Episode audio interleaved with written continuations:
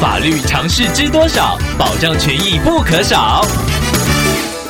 欢迎收听《法律知多少》时间，我们请到台湾瑞银法律事务所律师郑瑞伦来为您解答法律上的疑惑。各位听众朋友，大家好，我是郑瑞伦律师。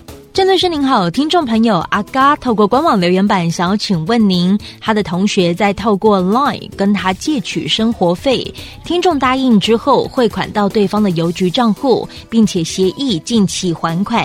后来听众发现到自己的 Line 账号被同学封锁，事后陆续打一六五通报诈骗，也到学校附近派出所做笔录。想要请问郑律师，这样算是确定被诈欺吗？后续还能做什么来保保护权益呢？借钱给别人的行为，在民法上称为消费借贷。就算欠钱的人事后还不出钱来，那也只是单纯的民事纠纷。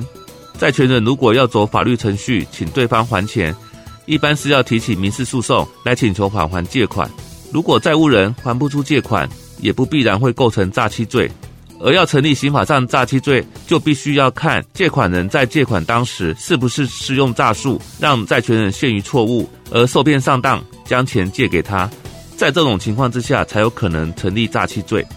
而本案例中，听众朋友的债务人是您的同学，从您的叙述听起来，应该只是单纯的民事纠纷。一般这种学生间的债务纠纷，警察局可能也比较不愿意介入，而是希望由学校出面来调解处理。